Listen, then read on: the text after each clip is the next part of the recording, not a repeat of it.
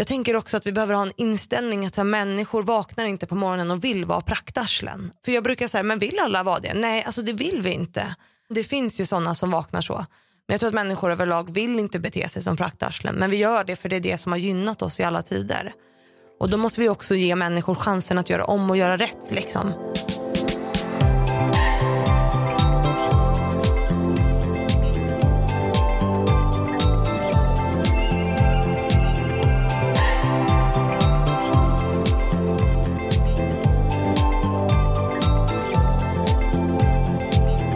Idag ska vi gästas av en av mina drömgäster sedan länge. Fanny Widman. Och, eh, Fanny har en bakgrund som säljare både inom media och it-branschen.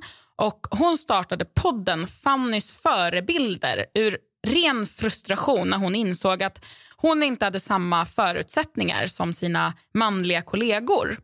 Just på grund av att hon är kvinna. Och under valrörelsen 2022 så eh, ledde hon den enda podden som faktiskt fick intervjua alla partiledare. Och podden har fortsatt att växa och Fanny har även ett stort Instagramkonto där hon bland annat vänder på perspektiv och gamla könsroller. Och tidigare så har hon skrivit boken Det är nog nu och i dagarna så kommer en andra bok, Skitsamma filosofin. Och idag ska vi bland annat prata jämställdhet, hur vi undviker att få och ge kränklimanger och vad den här skitsamma filosofin faktiskt går ut på. Jag heter Charlotte Olsson. Jag heter Lisa Gustafsson och ni lyssnar på Med målet i sikte. Varmt, varmt välkommen hit, Fanny Widman. Tack så jättemycket. Vad roligt att äntligen ha dig här. Ja, har du, har du längtat? Jag har gjort det. Jag har verkligen gjort det. Vi har, haft, vi har alltid en liten sån här wishlist ja. på, på gäster och du har nog funnits med sen början. Ja, vad roligt. Ja, ja. Och så plötsligt så, så händer det. Liksom. Ja. Och här är jag. Ja, Denna härliga, vad är det, onsdag morgon. Ja. Ja. ja. Jag har ingen koll på dagarna längre. Men... Nej, nej, men det är inte så viktigt. Jag tror att det kommer vara måndag när de flesta lyssnar. Ja, okay. Mm. Men det spelar ingen roll. Det spelar ingen roll. nej. Men du, för de som inte vet vem Fanny Widman är, hur brukar du presentera dig själv? Det där är alltid svårt. Mm. Så vem är Fanny Widman? Eh, privat så är jag en 34-årig tjej, nu är jag faktiskt 34. Singel, lever i stan med min hund eh, chihuahua. Eller min hund chihuahua, säger man så? Nej, min hund Flisan ah, låter bättre. Ah, för annars tänker man att hon heter chihuahua. Nej, nej, chihuahua det är en chihuahua-hund som heter Flisan som jag delar mitt liv med. Eh, jag rider också eh, på fritiden. Eh, men till största del så går ju mitt liv ut på mitt jobb som liksom är eh, mitt liv på något sätt. Som ju handlar om jämställdhet. Eh, jag driver en podd som heter Fannys förebilder som handlar om det. Där jag intervjuar massa framgångsrika kvinnor av olika slag och ibland också män eh, med syftet att öka medvetenheten om att vi kanske inte har kommit så långt i Sverige som vi hoppas och tror. Eh, ja, det vill jag i kort. Jobba med att föreläsa, skriva böcker, eh, hålla workshops om jämställdhet och inkludering, ledarskap. Ja. Det märks att du brinner för jämställdhet. Ja, det är mitt liv. Ja. Alltså det har blivit det. Hur, ehm. hur blev det det? När började det? Ja, alltså det började ju ett tag efter att jag startade min podd. Eh, jag startade ju den för att jag jobbade som säljare inom it-branschen och ville göra karriär. Jag hade liksom ett mål att jag skulle bli vd eller så marknadschef. Liksom jag såg det här framför mig, jag skulle tjäna massa pengar och ha en fin titel. Så. Och sen började jag jobba som säljare inom it-branschen eh, och åkte ut på möten eh, för att sälja ganska tekniskt avancerade plattformar för kundtjänst. Så jag kunde ingenting om tekniken utan jag hade alltid med mig en manlig kollega som skulle hjälpa till att svara på tekniska frågor. Så här. Men alltid när vi var ute på möten så kände jag mig typ som ett kuttersmycke, den här snygga tjejen som var med för att skapa bra stämning. Bär typ. dataväskan typ, eller ja, som bara assistenten med? Ja, ibland mm. kände jag att jag kan gå ut och hämta kaffet för folk skiter i vad jag säger. Det spelade ingen roll hur förberedd jag var, hur mycket jag kunde och sådär utan man riktade sina frågor till honom. Eh, när jag ställde frågor så svarade man till honom. Alltså det var väldigt så här, mer uppenbart i vissa möten än andra men den känslan fanns väldigt ofta där.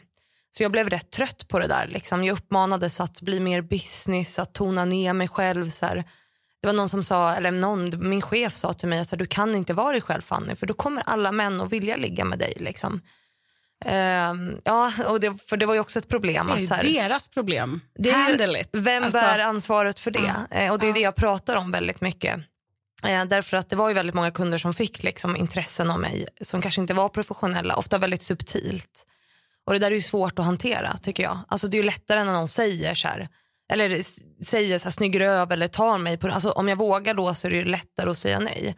Men det här subtila är ju mycket svårare utan att man får höra så här, om man säger ifrån då, jag upplever att du kanske flörtar med mig eller så här, då får man höra att det var ett skämt eller du har misstolkat allt eller så vidare. Så att efter ett tag så blev jag rätt trött på det där och så började jag fundera på så här, men vad gör då framgångsrika kvinnor för att hantera det här? Alltså hur kan jag hantera det här som individ för att ta mig fram? Så då började jag ju fråga kvinnor och tänkte att det här kan ju säkert fler vilja ta del av. Liksom. Eh, så det var där det började, att jag trodde liksom att, så här, som, att jag som individ, kvinna, behöver lära mig att navigera i näringslivet. Men sen ju fler kvinnor jag pratade med, desto mer fattade jag ju och också i takt med att jag växer på sociala medier och fick feedback från kvinnor som började följa mig så insåg jag att så här, det här är ett mycket större problem än vad jag trodde att det var från början. Det sitter liksom i strukturen. Eh, att kvinnor förminskas, det är förväntat och så vidare. Och då blev det typ omöjligt för mig att inte börja prata jämställdhet. Alltså, det var då jag började bli intresserad av att så här, ja, men om det inte är mig som individ det är fel på, då är det ju strukturen. Då är det ju den vi måste förändra på något sätt. Eh, så någonstans där, liksom, i takt med att jag började lyssna till andra och lära mig mer så, så blev det jämställdhet. Och feminism. Alltså, så. Ja. Eh, feminism är också ett ord som är, så här, ibland har negativ klang tycker jag. Alltså att folk tolkar det som att man är arg och jag rakar mig inte under armarna och allt det här. Liksom. Eh, men det är det ju inte. Det är bara ett verktyg för att åstadkomma jämställdhet. Mm. Men för du har ju uppenbarligen hittat ditt sätt att jobba med jämställdhet och sådär. Men hur, hur kan vi alla börja för att, eller göra för att komma framåt i den här frågan?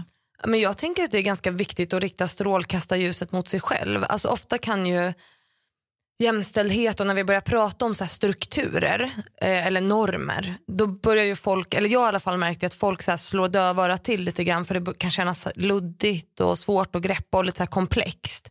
Att folk bara, vad menar du med struktur? Alltså att det blir, det blir för svårt.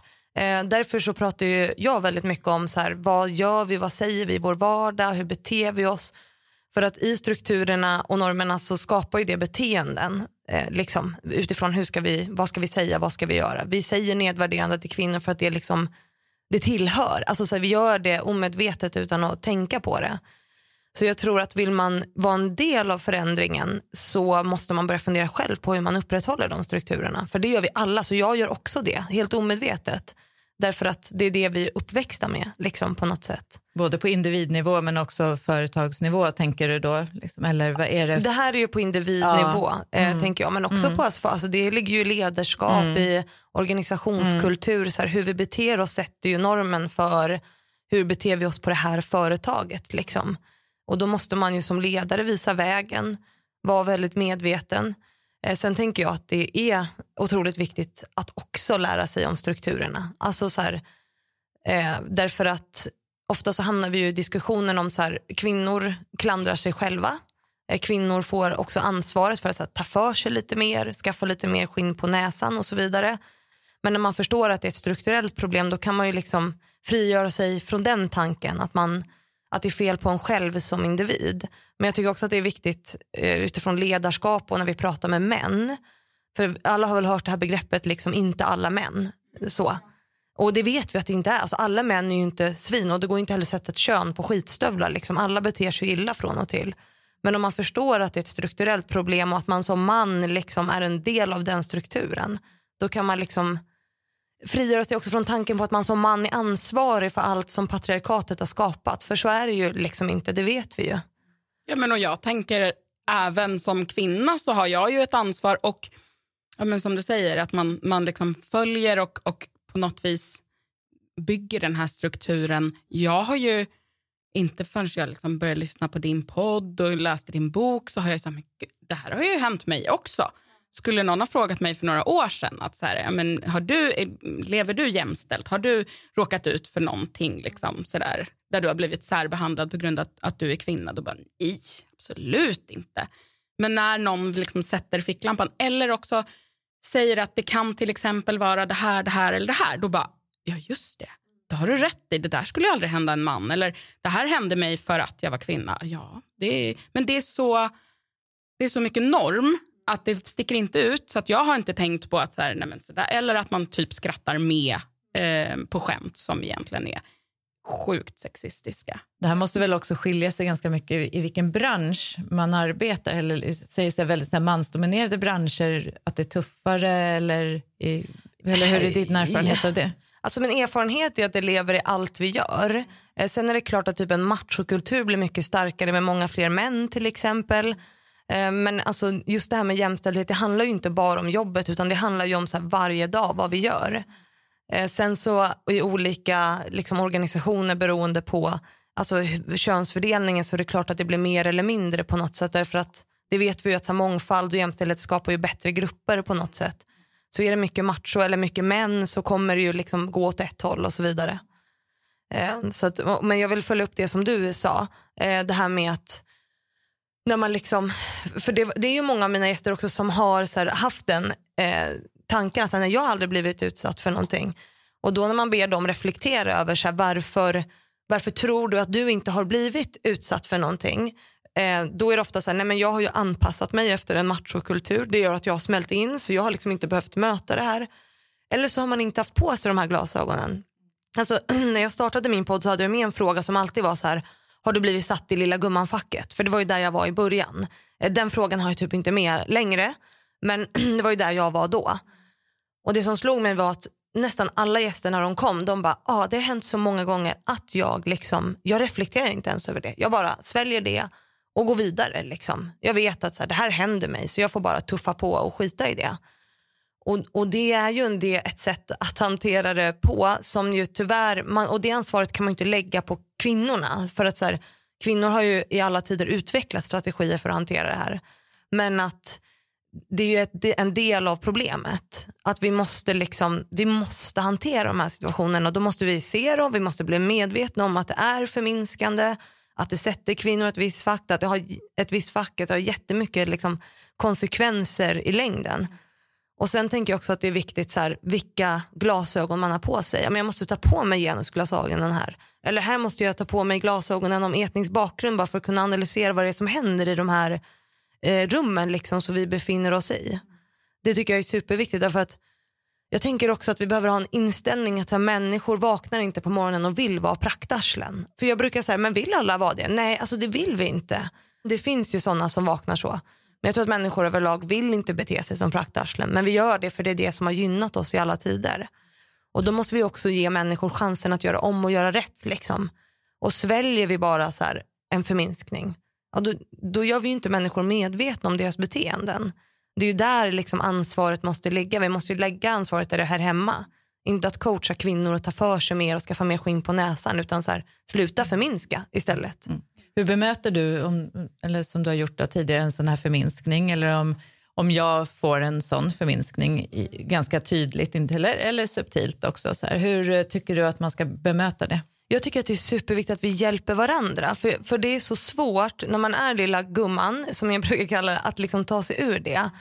Eh, jag själv har reagerat på flera sätt och jag ser andra också göra det. Dels att man kanske man tappar självförtroende mer och mer och mer. Eller så försöker man bevisa sig mer och mer. Så här, jag är kompetent, jag är mm. kompetent mm. liksom, och hur jag än gör. Man försöker överkompensera då istället. ja men precis sätt. och då blir ja. jag ju bara mer lilla gumman. Hur, mm. Båda de sätten mm. gör ju att jag blir mer lilla gumman. Mm. Eh, så att det bästa sättet att hantera det är ju att någon annan fångar upp vad som händer i rummet.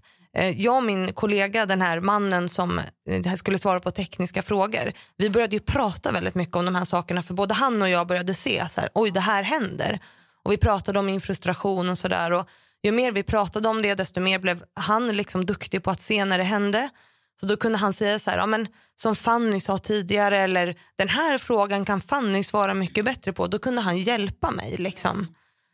Eh, därför, då behövde inte jag, för det kan vara rätt jobbigt och tröttsamt också. Att hela försöka hävda sig på något sätt och kliva ja. in. Och, ja, men det blir kanske lätt att man får någon eh, ton, eller liksom att det inte blir du utan att man blir, eh, går in i någon fight då? Eller? Ja, och ja. sen tänker jag att man måste så här, borsta, vill man så här, stå upp för sig själv, vilket ju är otroligt så här, skönt att göra, då tänker jag att man behöver borsta tänderna på morgonen liksom, och bemöta saker med ett, ett leende och liksom nyfikenhet tror jag också är nyckeln till så otroligt mycket. Att så här, men när du gör så, så här, vad menar du med det? Eller Alltså man, man behöver inte bara säga nu var du dum utan man kan ställa en fråga så här. Jag vet inte om du märkte det men jag gjorde så här och, och då sa du så här och, och så För att vidare. hjälpa istället. För det är som du sa, det är säkert omedvetet ibland också. Ja, då ge- ger vi människor chansen att reflektera över sina egna tankemönster. Att man liksom, för att fördomar har ju alla. Alltså, och alla agerar på olika sätt eh, hela tiden, men vi behöver tänka efter. Liksom. Och när vi får göra det och när vi får nyfikna frågor så kan vi ju liksom börja förändra på något sätt.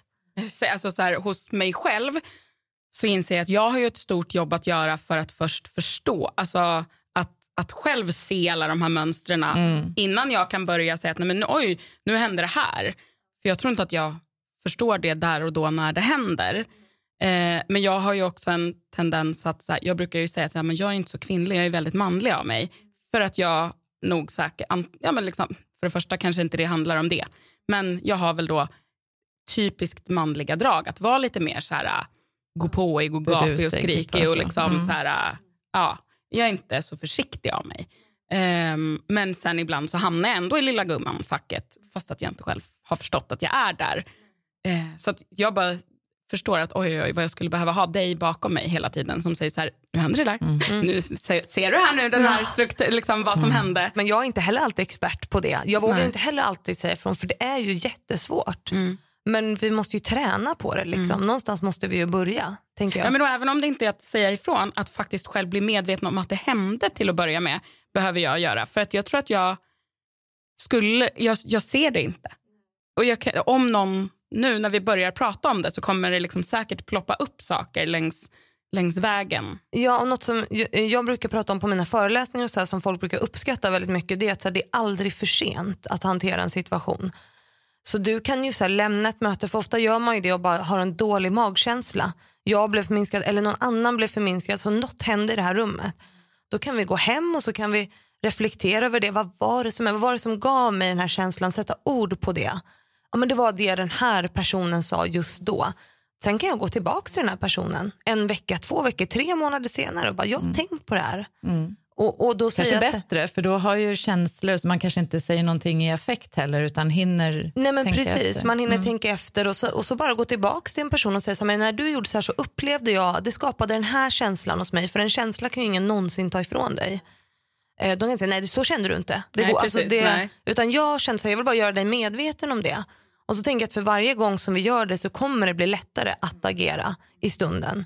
Att man liksom övar upp det. För det handlar ju också i slutändan om, om mod och det är ju någonting vi kan träna upp. Alltså för varje gång som jag testar mitt mod kommer jag bli modigare och det handlar ju om att utsätta sig för, för det man är rädd för liksom, på något sätt. Det här låter väldigt mycket, om jag tänker som eh, eh, hur man bemöter härskarteknik. Det blir ju som en form av härskarteknik, kanske mer omedvetet om det är i eh, ja, men, det sociala arvet eller vad man säger, hur, hur vi har jämt haft det. Eh, Men, eh, och det kanske inte är lika medvetet som en del härskartekniker är, men samma, det är lite samma bemötande och Ja, samma allt det här, allt Det det är här är, ju härskarteknik. härskarteknik, Ja, men ja. Allt det här är ju härskarteknik. Alltså lilla gummanfacket Ja, är ju det en det, härskarteknik. såklart. Mm. och jag tänker att härskartekniker är oftast omedvetna. Alltså tror jag också. Eh, att man liksom det är ju ett sätt att vi behålla makt. Sen kan man göra det mer eller mindre omedvetet men jag hoppas och tror att det oftast är omedvetet. Jag vill ha den inställningen. För att jag tror att det också gör det lättare att liksom hantera det på något sätt. Eh, om jag vaknar med, med den insikten så blir det lättare. Eh, alla är inte ute efter en och folk vill inte vara, vara elaka eller behandla dig illa utan men då kan jag också bemöta människor på det sättet. Du visste inte om att du gjorde det här men liksom tänk lite annorlunda nästa gång så kan det bli bättre. Liksom. Och som person som får en sån egentligen fantastisk feedback eh, så behöver man ju just se det som så, att så här, tack snälla för att du berättade det här. Eh, och inte slå ifrån sig och säga så här, gud vad du är känslig. Eller så här, ja, för det kanske är det Första menar, reaktionen, att ja, man går i precis. försvar, det är ju också en naturlig reaktion att, att gå i försvar. Tänker, men också se det som en, verkligen en gåva, så här, vad fint, att, tack. Ja, Och så här, tack att du inte sa det liksom där och då, helt öppet och att det blev en stor grej inför alla. Utan så här, men nu, ja bra, då förstår jag. Jag visste inte att det kunde få, Den konsekvensen. precis, eller få, få andra att känna så här. Ja, men och, och när vi liksom blir, får kritik, ja, då är ju första reaktionen ofta att gå in i försvar. Eh, och där tänker jag att vi behöver träna på att så här, motarbeta den känslan lite grann och ge oss tiden att reflektera. Så här, är det här eh, liksom konstruktiv kritik? Är det något jag kan göra någonting av? Eh, vi måste träna på att släppa den här känslan av att vi blir kränkta. För alltså, Det är okej att bli kränkt, det blir man. Så jag blir också det. Men man måste träna på att så här, är det skönt att vara kränkt? Är det produktivt? Alltså vem får makten om jag sitter här och är kränkt för att någon liksom ifrågasätter mitt beteende? Och det behöver vi träna på, alla, liksom att lämna den känslan, tycker jag. I din bok så, så pratar du en del om kränklimanger. Ja. Och det är ett sånt underbart ord. Vill du förklara vad en kränklimang är? Jag har ju massa klipp om det här på, på Instagram som, som eh, brukar gå virala. En kränklimang är ju en kränkning förklädd som en komplimang. Det kan ju vara så här, men du är snygg för din ålder eller eh, Just det. Ja. Eh, Alltså att det, jag hade en gäst vars eh, liksom, chef kom in varje morgon, alltså hon, de satt i ledningsgruppen och han kom in och bara, "Du, här sitter Sveriges snyggaste marknadschef. Och man bara, är det, så här, är det en komplimang? Är det en, för det är samtidigt en kränkning att liksom förminska någon till si- sitt utseende. Så här, inte här är vår mest kompetenta marknadschef utan vår snyggaste. Det är ju en förminskning samtidigt som det är en komplimang på något sätt. Och den kommer ju i olika former. Eh, jag fick en sån en gång, alltså som jag tänker efter. För jag var ju någon som sa så här, "Fan, du är ju jävligt snygg för att sitta i rullstol. ja. Så, så här, vad svarar man på den? Jag fick också en sån, för, fast av en annan kvinna. Som, vi pratade nog liksom utseende. Ja. Och jag var så här, för hon, hon var inte nöjd med ditten och datten. Och det var liksom allt. Och jag bara, vet du vad?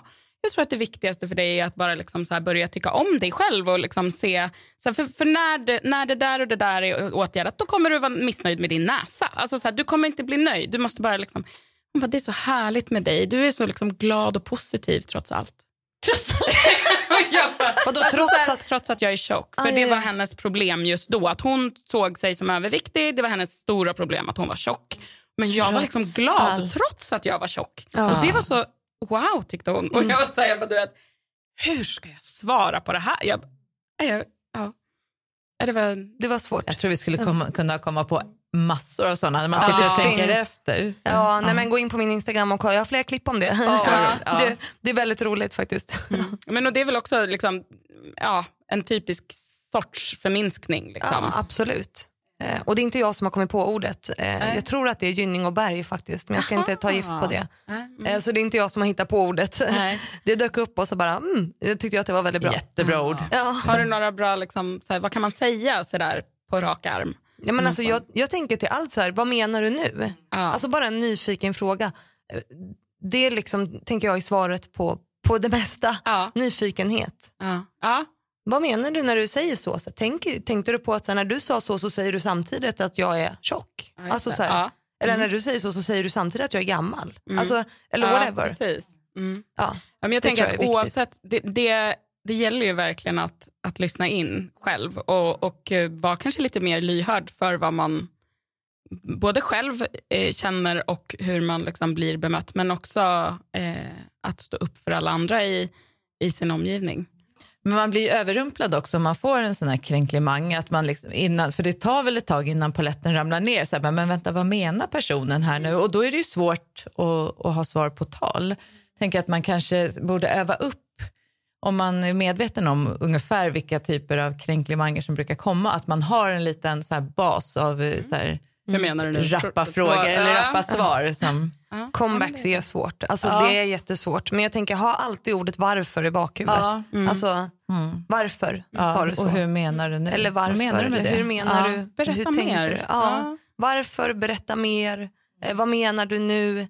Eh, alltså att man liksom alltid har dem i bakgrunden. Och igen eh, hanterar efteråt om du kommer på det sen. Eh, att, det var, att det var en kommentar som inte landade rätt. Liksom. I upplysningssyfte med Ja. varsågod efteråt. Ja, varsågod. Ja, det är väl kanske det man också får tänka. Att så här, det här är faktiskt ett varsågod. Det är inte jag som är liksom småsint och vill säga att ja, jag tog faktiskt illa upp. Utan det är framför allt ett varsågod till den jag framför det till. Ja, verkligen.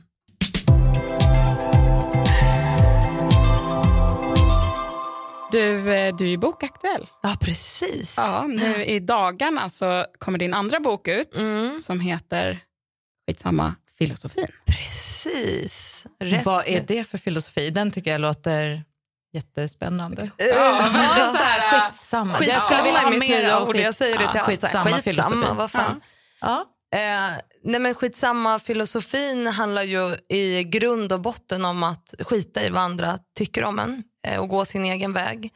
Eh, och mm, Det handlar liksom om att skilja det viktiga från det oviktiga egentligen så att man kan lägga energi på rätt saker eh, på något sätt. Eh, ja, jag ska inte berätta för mycket. Nej, jag skojar. Jo, det ska jag. Ni får en fråga mig ta en precis liten vad ni vill. Men är det lätt när man väl har den, när man följer den filosofin? Är det lätt att följa den? Nej, alltså jag, nej. Alltså jag tänker att det är något du behöver träna på hela livet. Och i vilka områden kan man börja, om man vill börja lite lätt med så här skitsamma filosofin, vilka områden kan jag liksom applicera det på? Hur tänker du då? Ja men alltså, när, om jag ska anamma det här skitsamma, så här, vart, hur kan jag börja med det? Alltså du måste ju börja fundera på vad som är viktigt för dig. Eh, Jag tänker att steg ett är att förstå så här, att, och jag tänker vi börjar så här, steg ett är ju att veta om att så här, oavsett vad jag gör så kommer människor att döma mig. Det var ju någonstans där det började för mig. Att, här, det spelar ingen roll vad jag gör. För oavsett vad jag gör så lever vi i en värld där människor kommer att döma mig utifrån hur vårt system liksom är byggt. Eh, Så att det tänker jag är grundinställningen, att alla har fördomar. Eh, Så fort du kliver in i ett rum så kommer folk att döma dig och tänka så här, det här är du. Och så kommer du att försöka leva upp till det för att vi människor är ju flockdjur. Det är ju liksom det som har gynnat oss i alla tider. Eh, om vi inte tillhörde en flock så dog vi ju liksom eh, förr i tiden. Det är så det är. Eh, så att det är väl grunden till att börja med, att fatta det. För då kan du också så skita i vad folk tycker på något sätt, om du vet det. Sen så tänker jag att du måste också fundera på vad är viktigt för dig. Skilj det viktiga från det oviktiga på något sätt. Och då måste vi fundera på vilka värderingar vi har. Varför är det här viktigt för mig? För då kan jag liksom skita i allt annat. Om jag vet vad som är viktigt för mig, då behöver jag inte lägga tid, energi eller bry mig om vad folk tycker om det andra på något sätt. Eh, så det är ju det är liksom grunden i, i skitsamma filosofin. Tänk att man kan använda den så här, åh jag borde städa för att vad ska, folk, vad ska mina gäster säga Ja. om det är Ja. lite damm här? Mm. Då kan man tänka att så här, men skitsamma om de tycker att jag är dålig på att städa. Jag tyckte att det var viktigare att laga god mat. Men då är det Eh. viktigt för dig att det är rent. Ja, Alltså, precis. om du tycker att det är viktigt, ja, men då ska du ju ha det rent. Men om du skiter i det, ja, men, alltså, så här, då får väl folk tycka att det är skitigt. Så länge man gör för sin egen skull och inte Ja, för andra. För vem skulle jag göra det här kanske är en bra fråga Ja, till sig och- själv. Ja men och sen så lever vi ju i en värld som liksom så här, talar om för oss hela tiden vad är framgång? Vad är lycka? Det gör ju att vi alltid strävar efter något annat. Vi läser ju det överallt hela tiden. Så här, gör så här så blir du lite mer framgångsrik. Gör så här så tjänar du lite mer pengar. Skaffa de här ungarna eller gift dig eller träffa en partner. Alltså, gör allt det här så kommer du ha det här perfekta livet. Men det kommer ju inte ge oss lycka eller känslan av att vi är framgångsrika om det inte är viktigt för oss. Alltså, så, så någonstans är det ju grund och botten för att jag ska må bra eh, så måste jag göra det som är viktigt för mig på något sätt. Och, jag, och det som liksom var på något sätt grunden i varför jag ville skriva den här boken var att man läser ju så här självhjälpsböcker och, och vi tittar på hur andra gör hela tiden vilket är naturligt. Eh, Men ofta är det ju ganska egocentrerat. Alltså så här, hur kan jag bli bättre? Hur, liksom, hur tjänar jag mer pengar? Eh, och så intalas vi det. Gör så här, gör si, gör så. Bättre relationer, bättre sex, bli smalare, bli snyggare, bla bla bla. Eh, vilket gör att vi liksom, man blir aldrig tillräckligt bra. Därför att vi får matas alltid med hur vi kan bli lite bättre hela tiden istället för att fundera på så här, men hur Good mår- enough. Ja men good enough och great enough och liksom hur, hur blir jag trygg med det jag gör på något sätt. Så att eh, ja, det var Jag liksom. tänker att den går också väldigt bra att applicera i den här eh, när man ska liksom, ge svar på tal, på kränklimanger och så här. För det kan väl jag känna att, att om jag nu ska säga ifrån så skulle jag säga, men gud, nej nu kommer de tycka att jag är, är töntig eller att jag är jobbig eller ja, men för att jag har hela livet tyckt att det är superviktigt vad folk tycker om mig. Jag vill att alla ska tycka att jag är världens roligaste och trevligaste människa. Och om någon tycker att så här, nja, då får jag lite panik och måste ordna det. Det är lustigt för om 99, alla älskar ju Lisa, i princip alla. Och så 99 personer av 100 älskar dig så är det en person som bara, ah, men jag tycker hon är lite för mycket. Då tycker du det är jätte, jättejobbigt. Ja, ja, ja. Fast det, ja. det tycker men alltså, vi alla. Jag skulle verkligen mm. må jättebra av mm. att skita i den hundrade personen. Ja. Och kanske även de 99 andra, vad de tycker. Men om man då har med sig den här filosofin så kommer det bli så mycket lättare att ge svar på tal och faktiskt vara lite obekväm. För det är ju inte jättebekvämt att man liksom ifrågasätter strukturer eller ifrågasätter sätt som det brukar vara eller liksom att någon har blivit dåligt behandlad. Ja, men det är det som också är lite så grunden i samma filosofin att så här, vi måste också ta ett jäkla ansvar för så här, den världen vi skapar på något sätt. För om vi, om, vi liksom, om vi tänker skitsamma och skiter i vad folk tycker då kommer det bli lättare för oss att bryta normer. Det kommer lätt, bli lättare för oss att liksom skapa mångfald, att inkludera andra. Att liksom göra det här som vi behöver göra för att skapa en bättre värld. Liksom. Och Det är ju svårt om man hela tiden bara tänker på hur andra ska uppfatta en. För då är det svårare att stå upp för det man tycker är rätt. Att göra det som man själv tycker är viktigt. Så man måste på något sätt så förhålla sig till det och skapa lite distans till sig själv. Och, och det här hänger ju också ihop med makt. Alltså, för ju mer makt man har desto lättare är det ju att skita i vad folk tycker. Och det perspektivet är också väldigt viktigt att, att ha med sig. Så är jag en person som sitter på makt då är det lättare för mig att bryta normer och gör jag det då kommer jag ju också göra det, alltså det spiller ju neråt på andra människor som kanske är rullstolsburna eller människor som har en annan etnisk bakgrund eller kvinnor. Alltså att vi som har makt måste bryta normer för att visa vägen på något sätt. Eh, så att skitsamma filosofin brukar jag säga, det är också en lösning eller en, en, ett verktyg för så mycket annat eh, skulle jag säga. Men det är inte lätt, alltså du måste ju träna på det. Ja, hur kan man träna på det då? Ja, du måste ju hela tiden reflektera. Eh, du måste hela tiden reflektera över vad jag är rädd för. Eh, hur kan jag träna upp mitt mod? Eh, men ständigt också fundera på så här, vilka är mina värderingar? För de kan ju förändras över tid. Eh, alltså vi, vi människor är väldigt bra på att liksom så här, om det här är mina värderingar och det här är viktigt för mig och så liksom lever man efter det hela tiden för vi vill hela tiden hitta evidens för det vi tycker är rätt, att det stämmer. Så vi utmanar ju det inte tillräckligt ofta tycker jag. Du måste ju jag menar inte att vi ska vara ombytliga och så här, vända kappan efter vinden. Men vi måste ständigt fundera på om våra värderingar stämmer överens med resten av omvärlden på något sätt. Så jag tänker att vi måste eh, reflektera över det. Vad, vad är viktigt, våra värderingar och också prata med andra. Alltså det här var ju nyckeln för mig på något sätt. Eh, för att jag började skita i vad folk tyckte successivt utan att märka det själv egentligen genom alla samtal jag hade i min podd. Det var liksom nyckeln för mig. För när jag började så grotta i att det finns människor som har det mycket sämre än vad jag har, att vi lever i en värld som ser ut på ett visst sätt. Alltså det var ju först då som jag började en utvecklingsresa för mig själv som jag inte ens var medveten om förrän jag fick eh, frågan från en, en eh, affärskontakt där han bara, men du som är så, du är så liksom trygg i dig själv, du har både bra självkänsla och eh, självförtroende och det är väldigt ovanligt att man har det, sa han. Jag bara fast nej för den beskrivningen kände inte jag igen mig alls i själv. För att jag har aldrig sett mig själv och har inte varit en person som har trott på mig själv eller tyngt om mig själv överhuvudtaget. Så då började jag säga, men hur hamnade jag här? För jag är nog där. Hur blev det så? Jo men det var för att jag pratade med andra. Eh, nyfikenhet, liksom. Mm. Mm. samtal, lyssna mm. till andra. Mm. För jag tror att det är först då som vi kan mm. Ja, lägga fokus utanför sig själv. ja, men utanför ja. oss själva. Mm. Jag tror att det är där man växer mest. Liksom. När vi slutar att tänka på oss själva så jävla mycket och vad kan jag göra för att nå mina mål? Alltså så här, framgång och allt det här kommer ju av sig själv på något sätt när vi gör det. Tror jag i alla fall.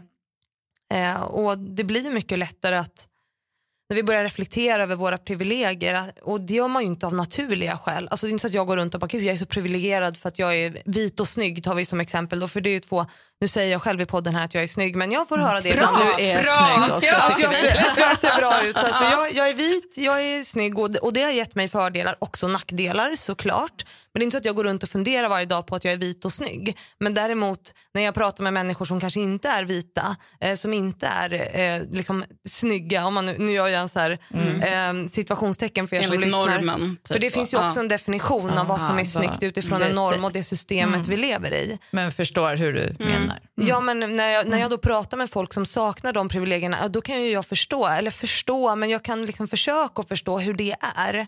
Och då blir det lättare för mig att skilja på vad som är viktigt och oviktigt och liksom bry sig om på något sätt. Jag vet inte om det här blir luddigt men det blir... Nej, men jag, Ja, men- inte för alltså, mig. Jag förstår. Perspektiv Mm. tänker Ja, jag att det väldigt mycket handlar om. Ja, Du, det, boken har en underrubrik. ja, Ja, hur, dö, hur jag dödade min perfektionist. Ja. Min inre perfektionist. ja precis. Ja. Berätta mer om din inre perfektionist. Ja men det, det insåg väl jag liksom när jag skrev den här boken att jag precis som, som du berättade, så här, jag har levt och det var också därför jag startade min podd. Så här. Jag har levt hela mitt liv i be, liksom behovet av bekräftelse från andra för att jag har inte tyckt om mig själv. Och det har ju visat sig genom dels eh, självmordsförsök när jag var ung och genom att jag har haft ätstörningar hela mitt liv. Och det har såklart också påverkat alla relationer jag har haft och allt jag har gjort. Eh, Jag har alltid presterat men också mätt liksom hur bra jag själv är utifrån det. På något sätt så allt ska vara perfekt. Jag skulle skaffa barn, jag skulle ha karriär, jag skulle vara snygg. Alltså så allt det här men det var aldrig tillräckligt bra. Och det var aldrig läge eller tid för det också? Eller hur? Var det bara att du aldrig var nöjd med någonting som du gjorde? Nej, men jag var aldrig nöjd med någonting, alltså med mig själv. Eh, och Det gör ju att det var ju mycket svårare att ha relationer med mig. Jag var ju, alltså, krävde ju mycket av folk i min omgivning. Jag behövde jättemycket bekräftelse. Jag var långsint. Eh, jag blev lätt arg, irriterad, sur. Alltså, jag vet att mina vänner så här, förr, eh, de har hängt kvar med mig så på något sätt var jag ju bra eh, också. Eh, Men att jag liksom, de tassade lite på tå för att inte göra mig ledsen eller arg. Alltså så här, för allting blir ju mycket svårare. Om du inte tror att du går att tycka om, alltså om du hatar dig själv så mycket att du, du tror inte att du är älskvärd, så, så blir ju allting mycket, mycket svårare. Alltså, Svårt att känna tillit till andra Ja, människor? absolut. Men alltså det är också svårare att tillfredsställa en person som inte tror i grund och botten att det går att älska mig liksom, eller tycka om mig. För att jag var aldrig tillräckligt bra. Men visade det sig på jobbet också att du liksom överpresterade? Ja, alltså, jag försökte i alla fall. Att jag liksom alltid jobbade. Jag försökte Eh, jag jobbade som säljare i många år eh, och då var jag den här som ringde jätte, jättemånga samtal, eh, skulle prestera hela tiden, eh, jobbade och mejlade på kvällarna för att det gjorde att jag såg så här bra ut. Hon jobbar hårt eh, och när det inte gick lika bra för mig så tog jag det personligt. Alltså som säljare, om jag inte höll min budget eller om jag inte gjorde allting rätt så blev jag superdeppig och det liksom gjorde att jag hatade mig själv mer. Så jag hamnade ju i riktiga såna depp-perioder. Liksom. Då gick ju ingenting i och med att jag liksom bara tyckte illa om mig själv på något sätt. Men du, verkar, du har ju fått en väldigt eh, stor och fin självinsikt. När, hur började du den resan? Alltså, hur kunde du börja se allt det här i dig och göra en förändring? Det har, varit, eh, det har ju varit genom podden. Alltså genom att prata med andra framför allt. Eh, och att det hände väl när jag liksom när mitt fokus skiftades från att, i podden från att så här, jag ska göra karriär till att så här, jag vill förändra en struktur då släppte jag ju mitt ego. Jag fick ett liksom högre syfte och, och, och att det här blev viktigt för mig. Och då blir liksom frågan jag driver mycket viktigare än att jag själv lyckas eller tjänar massa pengar. Eller, det är klart att jag också vill tjäna pengar. Jag är ingen så helgon som inte, så, fan nu sålde jag för 100 000. Woho. Alltså jag tycker Det är också inte det såklart, viktigaste då? det är inte det Nej. viktigaste utan det är på något sätt en, en bonus. Alltså att jag också kan tjäna pengar på det som jag gör. Ehm, men jag tror att det viktigaste var att liksom få, alltså prata med andra, släppa mitt ego för det gav mig också en distans till mig själv. Och då kunde jag börja se på mig själv och mina känslor liksom från ett ut från och in perspektiv. Det gjorde att jag kunde förhålla mig till det jag kände på ett helt annat sätt. Kanske ta ett kliv tillbaka bara, oj men nu känner jag så här, varför gör jag det? Hur ska jag agera på det? Att man liksom tränar upp mm. det på något sätt. Det är en väldig styrka att kunna göra det. Alltså själv, eller mognad, styrka, alltså, mod. Det är alla mm. möjliga saker för att kunna göra det. Tänker jag. Ja, och det, har ju, och det är ju mm. en träningssak. Mm. Eh, och det är inte lätt för jag är en känslomänniska. Mm. Men jag har tränat på det så mycket. Att så här, inte agera på min första känsla, fundera, reflektera. Jag är inte perfekt. Alltså, jag blir också förbannad ibland. Men, men eh, jag har blivit bättre på att ta ansvar för mina egna känslor och vad jag gör och hur jag förhåller mig till olika saker som händer i mitt liv. Liksom. Och Det tycker jag är superviktigt för att vi ska må bra. Liksom. Och Hur känns det då nu för dig att säga att du inte är perfekt? Är det då liksom en så här, och det är skitsamma? Eller ja, det känner är du att skitsamma det är... ja. för mig. Mm. Nej, jag är inte perfekt och jag har mina brister. Och I den här boken berättar jag ju om dem och så här, hur jag har försökt överkomma dem och, och så vidare. Och, och att det är också okej att göra fel ibland. Det är skönt att inte vara perfekt. Det är skönt att luta sig tillbaka till det och så bara, ja, sorry, ja. Jag, jag tycker det i alla fall. Ja. ja, för när vi blir perfektionister då blir det ju att allting handlar om oss. Alltså perfektionism blir ju också egocentrerat väldigt många gånger. För jag ska vara perfekt och allt i mitt liv ska vara perfekt. Och då blir man ju så här, jag, jag, jag. Och så länge man är så så, så, så tror jag att det är svårt att liksom växa som, som människa på något sätt. Och gud vad mycket, vad skönt att slippa ha det där skyhöga målet att alltid liksom sträva efter. Och också att eh, vi, vi, har ju pratat om det förut i podden om imposter syndrome. Mm, eh, mm. Och det här är liksom, eh, det tangerar ju lite det att mm. så här, är man perfektionist så kanske man ofta känner den här känslan av att, att man är en bluff. bluff. Ja, mm. precis. Um, och ofta så tänker jag att det egentligen beror på att man är lite för bra för sitt eget bästa. Alltså att, ja. att det, det är tvärtom vad man kanske tror. Mm. Att så här, ja, men Du är så bra så att du förstår hur bra du skulle kunna vara. Medan alla andra förväntar sig 50% av det du gör. Ja. Men du vet att du skulle kunna göra 100 och så har du bara levererat 80. Mm. Gud vad dåligt. Och de andra ser de här 80 fantastiska ja, sakerna. Mm. Och är så här, va? För då är det plötsligt liksom mm. 30% mer än de visste ens fanns. Um, Gud vad mycket procent det blev här nu. Ja. det, det, här med siffror och sånt, jag har svårt att... ja, ja, då är vi två. Men jag tror också en viktig fråga att ställa sig själv är ju så här, för vem skull gör jag det här? Ja.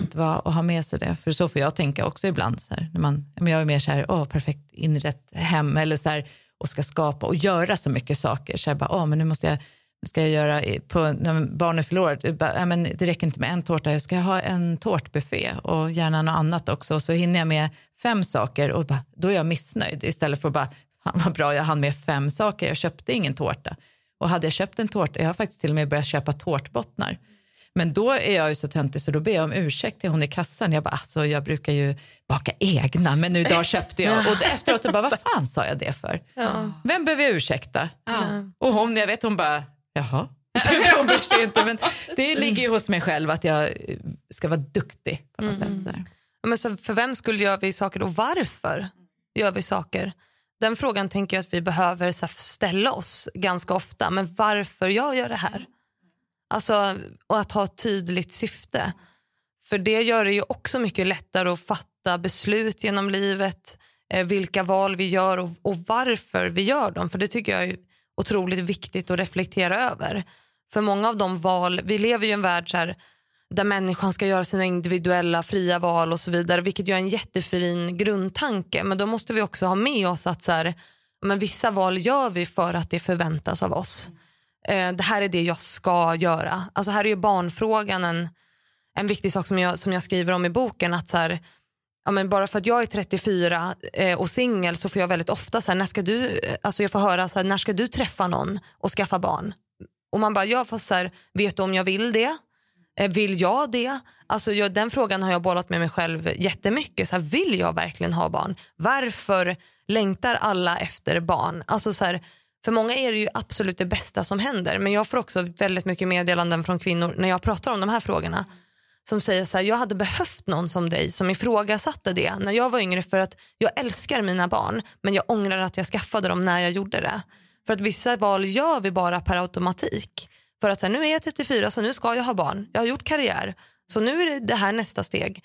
Och det är, det är ju samma sak i jobbet. Så här. Välj göra det här jobbet för att den har en fin titel, för det här är ett bra steg i min karriär.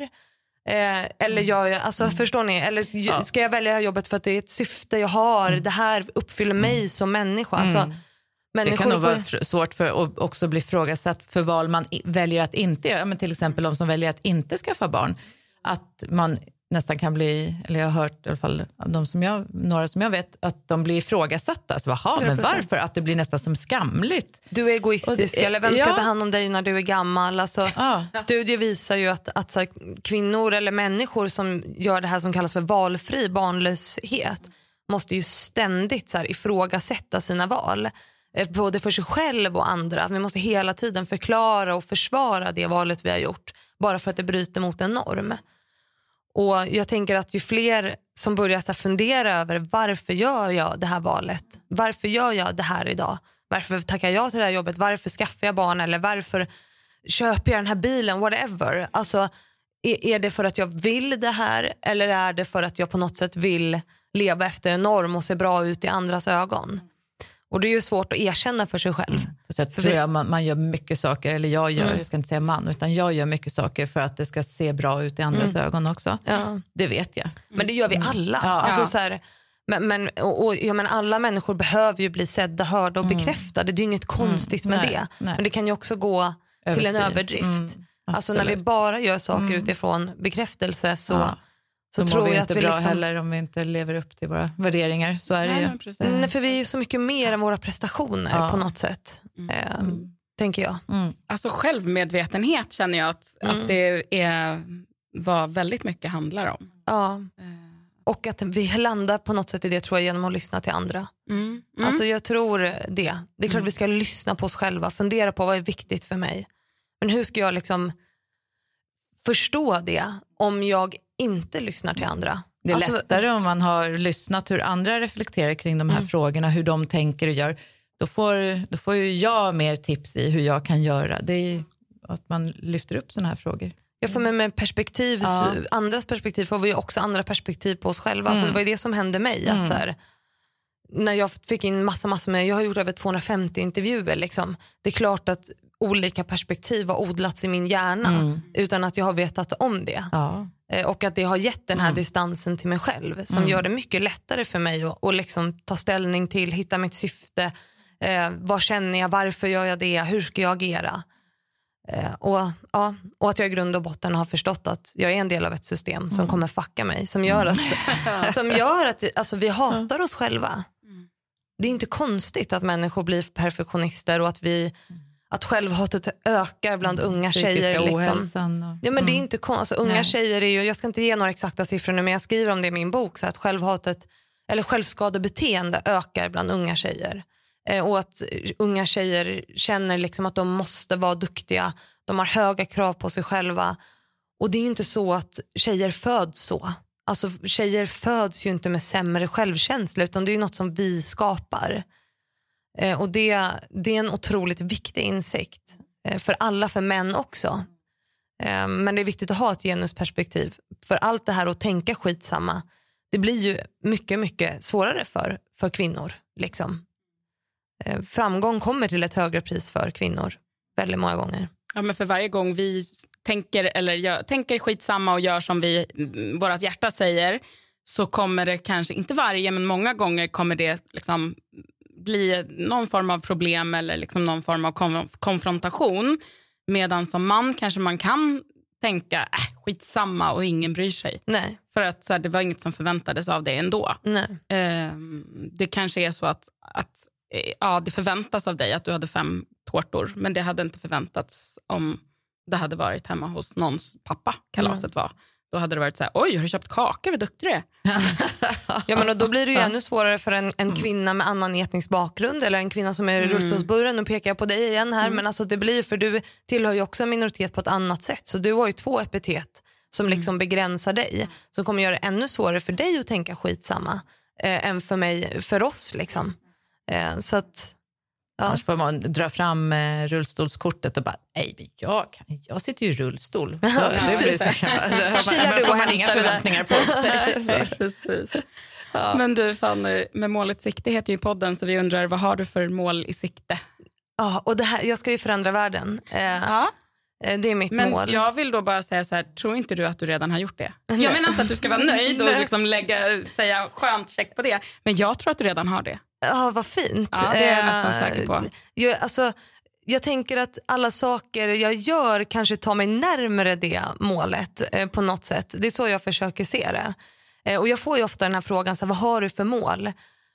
Och jag har svårt att svara på den förutom att jag, jag ska förändra världen. Därför att jag tror också på det här att om vi liksom är för målstyrda, nu kanske det här går emot eran eh, Nej, Eh, absolut gör inte. det. F- För är vi för målstyrda så, så tror jag att det är så himla lätt att så här, begränsa sig själv. Att man inte ser det som händer på sidan av stigen. Liksom. Eh, så att jag sätter inga sådana mål. Det är klart att jag har budgetmål, det här måste jag sälja för. Men så här, det är ju oviktigt på något sätt.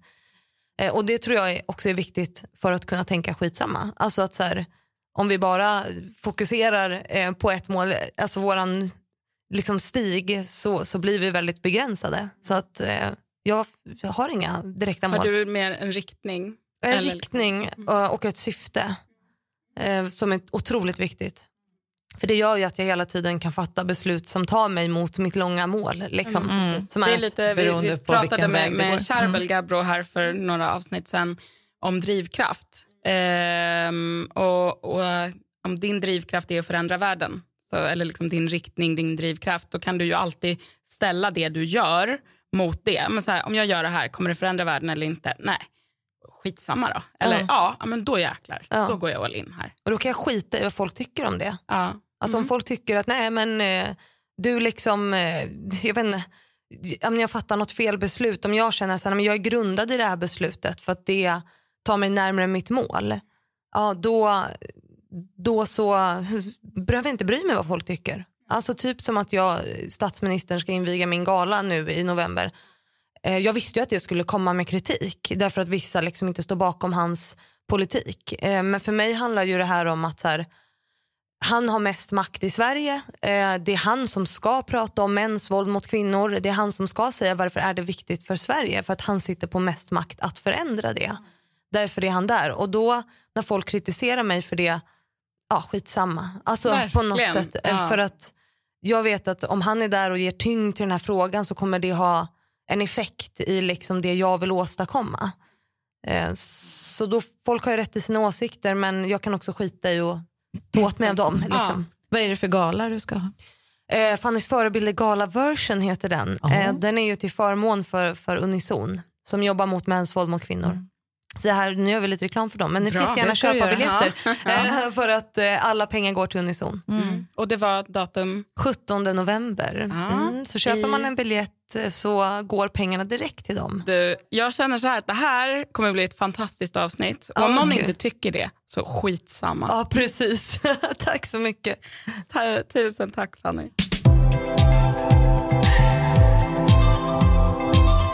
Ja, men det är väl härligt när drömmar går i uppfyllelse. Jag känner att det var exakt så roligt att ha med Fanny som jag hade föreställt mig. Ja, och klok som en bok är hon och jag tar verkligen med mig det här och ställa frågan för vem, för vem gör jag det här och varför gör jag det? Och, ja, men verkligen. Och reflektera lite mer över situationer, över vad, hur jag själv är eh, och inte bara liksom, ja, göra saker för att jag förväntas göra det. Och stå upp om jag hör att ja, men både jag själv kanske eller andra i rummet faktiskt eh, blir Får en kränklimang. Ja, får en kränklimang Ja, eller helt enkelt och fråga sig, ursäkta, vad, vad menade du med det där egentligen? berätta Så, mer. mm. Ja, jag ser fram emot att gå på eh, Fannys förebilder Goes Gala också. Glöm inte, gå in och eh, boka biljetter för nu lär de snart vara slut. Vi hörs igen om eh, två veckor med nya härliga drömgäster. Varmt välkomna tillbaks. Vi hörs igen. Hej då! Hej då!